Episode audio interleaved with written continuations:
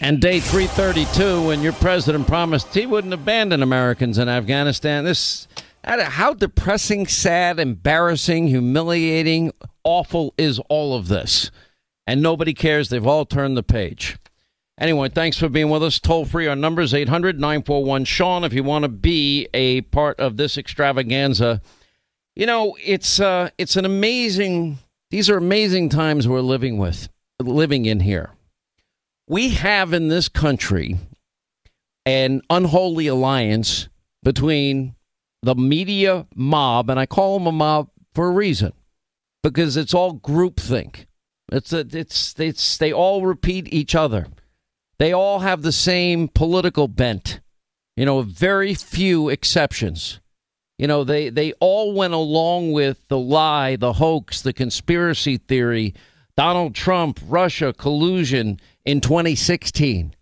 And it all turns out that the only collusion, the only Russian disinformation in 2016 came from Hillary Clinton's dirty Russian disinformation dossier that she paid for, that was then later used to spy on an innocent American um, that actually was an American patriot that served the CIA, Carter Page, and to backdoor and backchannel their way to spy on Donald Trump. And even when they knew beyond any doubt, because it says on top of a, a FISA application that that they have affirmed everything to be true and accurate to the best of their ability, even when they were told otherwise.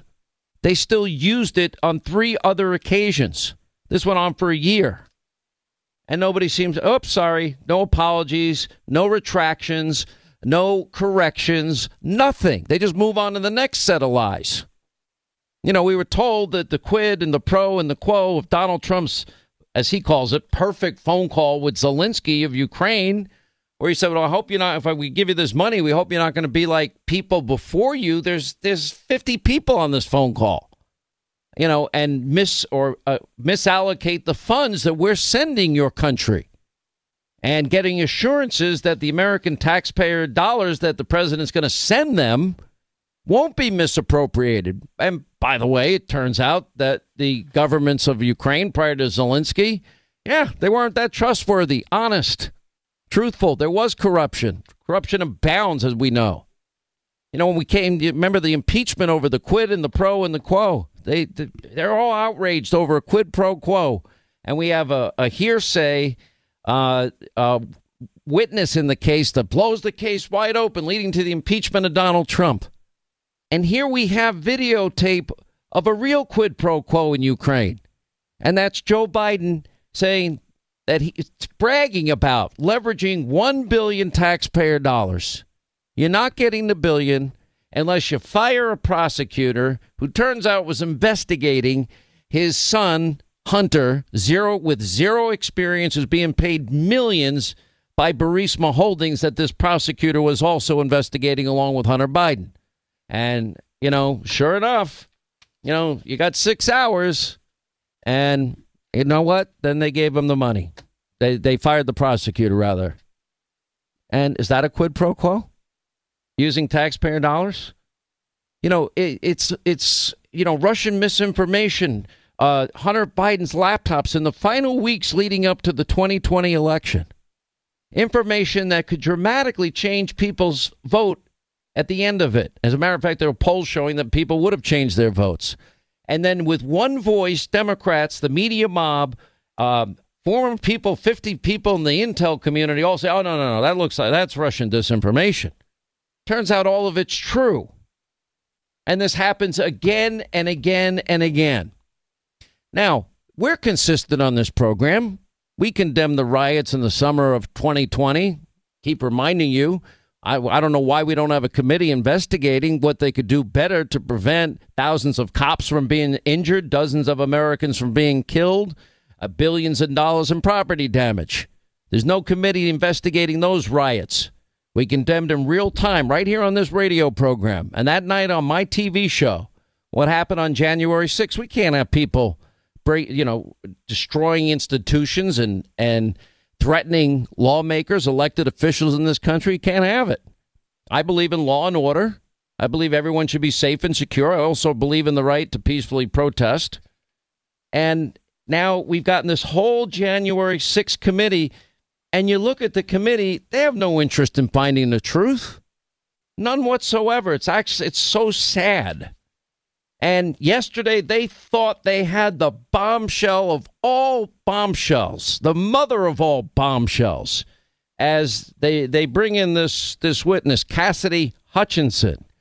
Another, it turns out, hearsay witness. By the way, the, the picture of her and Liz Cheney hugging was was quite touching. A person uh, who, by the way, I've now been able to find out more.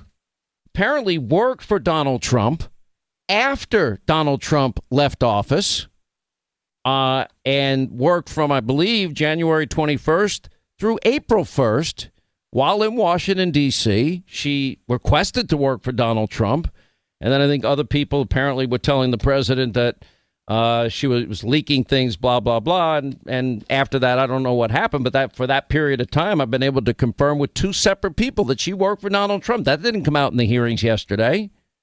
So we have this whole January 6th hearing, and it's what they are selectively editing. This is all a predetermined narrative, and every single pe- person on that committee already voted to impeach Donald Trump over this in the post uh, presidency impeachment trial that took place. You know, it's it's pretty unbelievable to, today. So you get rumors, you get hearsay. there's a reason why hearsay is not allowed in a real court of law. Why do you think Jim Jordan and Jim Banks were thrown off this committee and replaced by two Republicans that just hate Donald Trump. They're allowed to hate Donald Trump. I don't have a problem if they hate Donald Trump. That's their prerogative. That's their, they can do whatever they want. But all of these people obsessed with January 6th, but they have no interest in conducting any real security assessment like they had no interest in in investigating what happened in the summer of 2020 because Democrats at that time fell into one of three categories. They were totally silent because they didn't want to alienate their base leading into an election year in 2020, a presidential election year. So they they just shied away. They never talked about it. Then you had the Democrats that just outright lied to us, like the media mob, and told us these are mostly peaceful protests. The media mob would go on TV and they'd have their reporters. They have flames and buildings ablaze behind them. Tonight's protests are mostly peaceful. Okay, billions in property damage, dozens of dead Americans, and oh, thousands of injured cops. Oh, okay.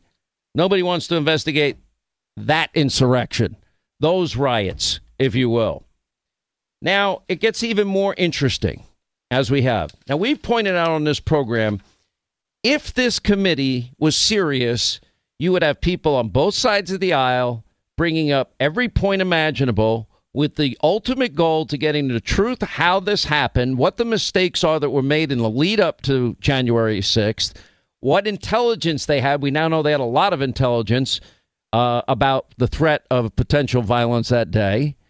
And but then they're, they're not going to bring in the people that will answer those questions.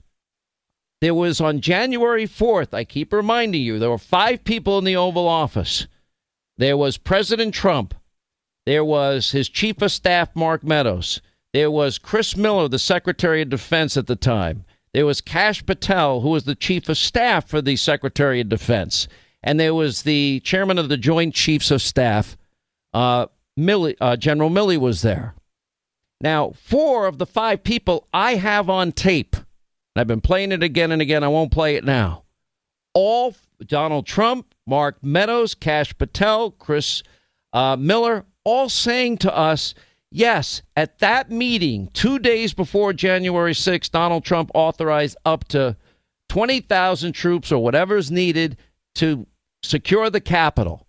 That's required by law. Now, for a guy that wants to cause an insurrection, why would that man authorize 20,000 troops? Or if he was leading the insurrection or all these other charges, don't you think that would be pertinent information? But if you have a bias committee that has a predetermined outcome, they don't want to go down that road. You know, they're showing all these clips of Donald Trump that day. They don't show the one that says, many of you will now peacefully and patriotically march to the White House so that your voices may be heard. Didn't say so you can run in the Capitol and start chasing, running up and down the halls, you know, threatening politicians. You know, so anyway, so less than 12 hours. So yesterday, this is the biggest bombshell ever. Well, less than 12 hours after their bombshell, that with with their last minute hearsay witness Cassidy Hutchinson, you know, claiming that Donald Trump physically assaulted the Secret Service detail, saying he wanted to go to the Capitol and tried to grab the steering wheel. You know, was deemed so important that Liz Cheney called for a previously unscheduled session because of new information that became available. Turns out they had interviewed the per- the girl four times prior, but the revelation this is the most important witness.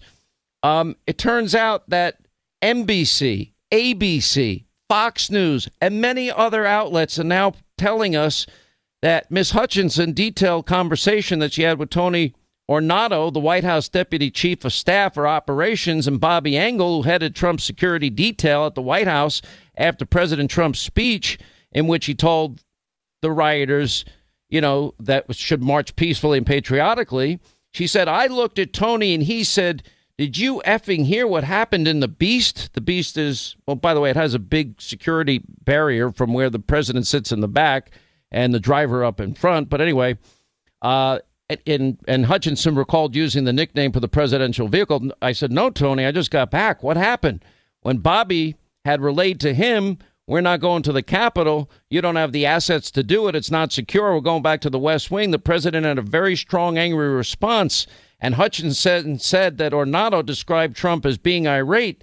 And then Trump said something to the effect as I'm the blanking president, take me to the Capitol now. Then the president, quote, reached up towards the vehicle of the front to grab the steering wheel. And Mr. Engel grabbed his arm and said, Sir, you need to take your hand off the steering wheel.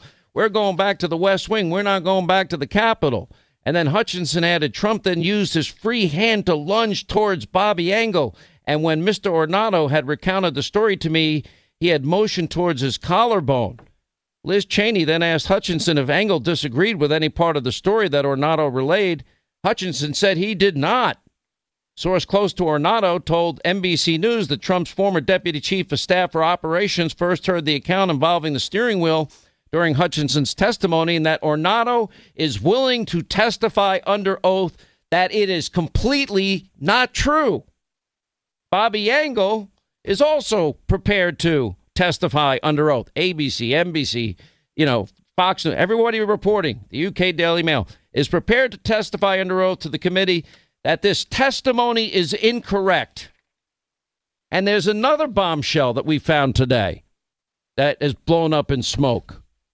You know, Secret Service now claims Liz Cheney, the committee, never checked with him on this claim.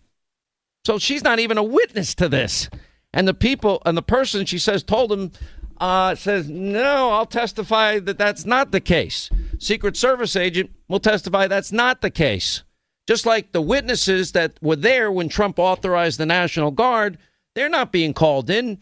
Then Nancy Pelosi and Muriel Bowser had the option to call up the guard. They didn't bring them in. They didn't bring the sergeant at arms in the Capitol Police Chief that requested National Guard troops himself again and again and again and again. They've not been brought in because it doesn't fit their predetermined outcome and narrative. This is this this is beyond anything I've ever seen in my life. The corruption stinks to high heaven.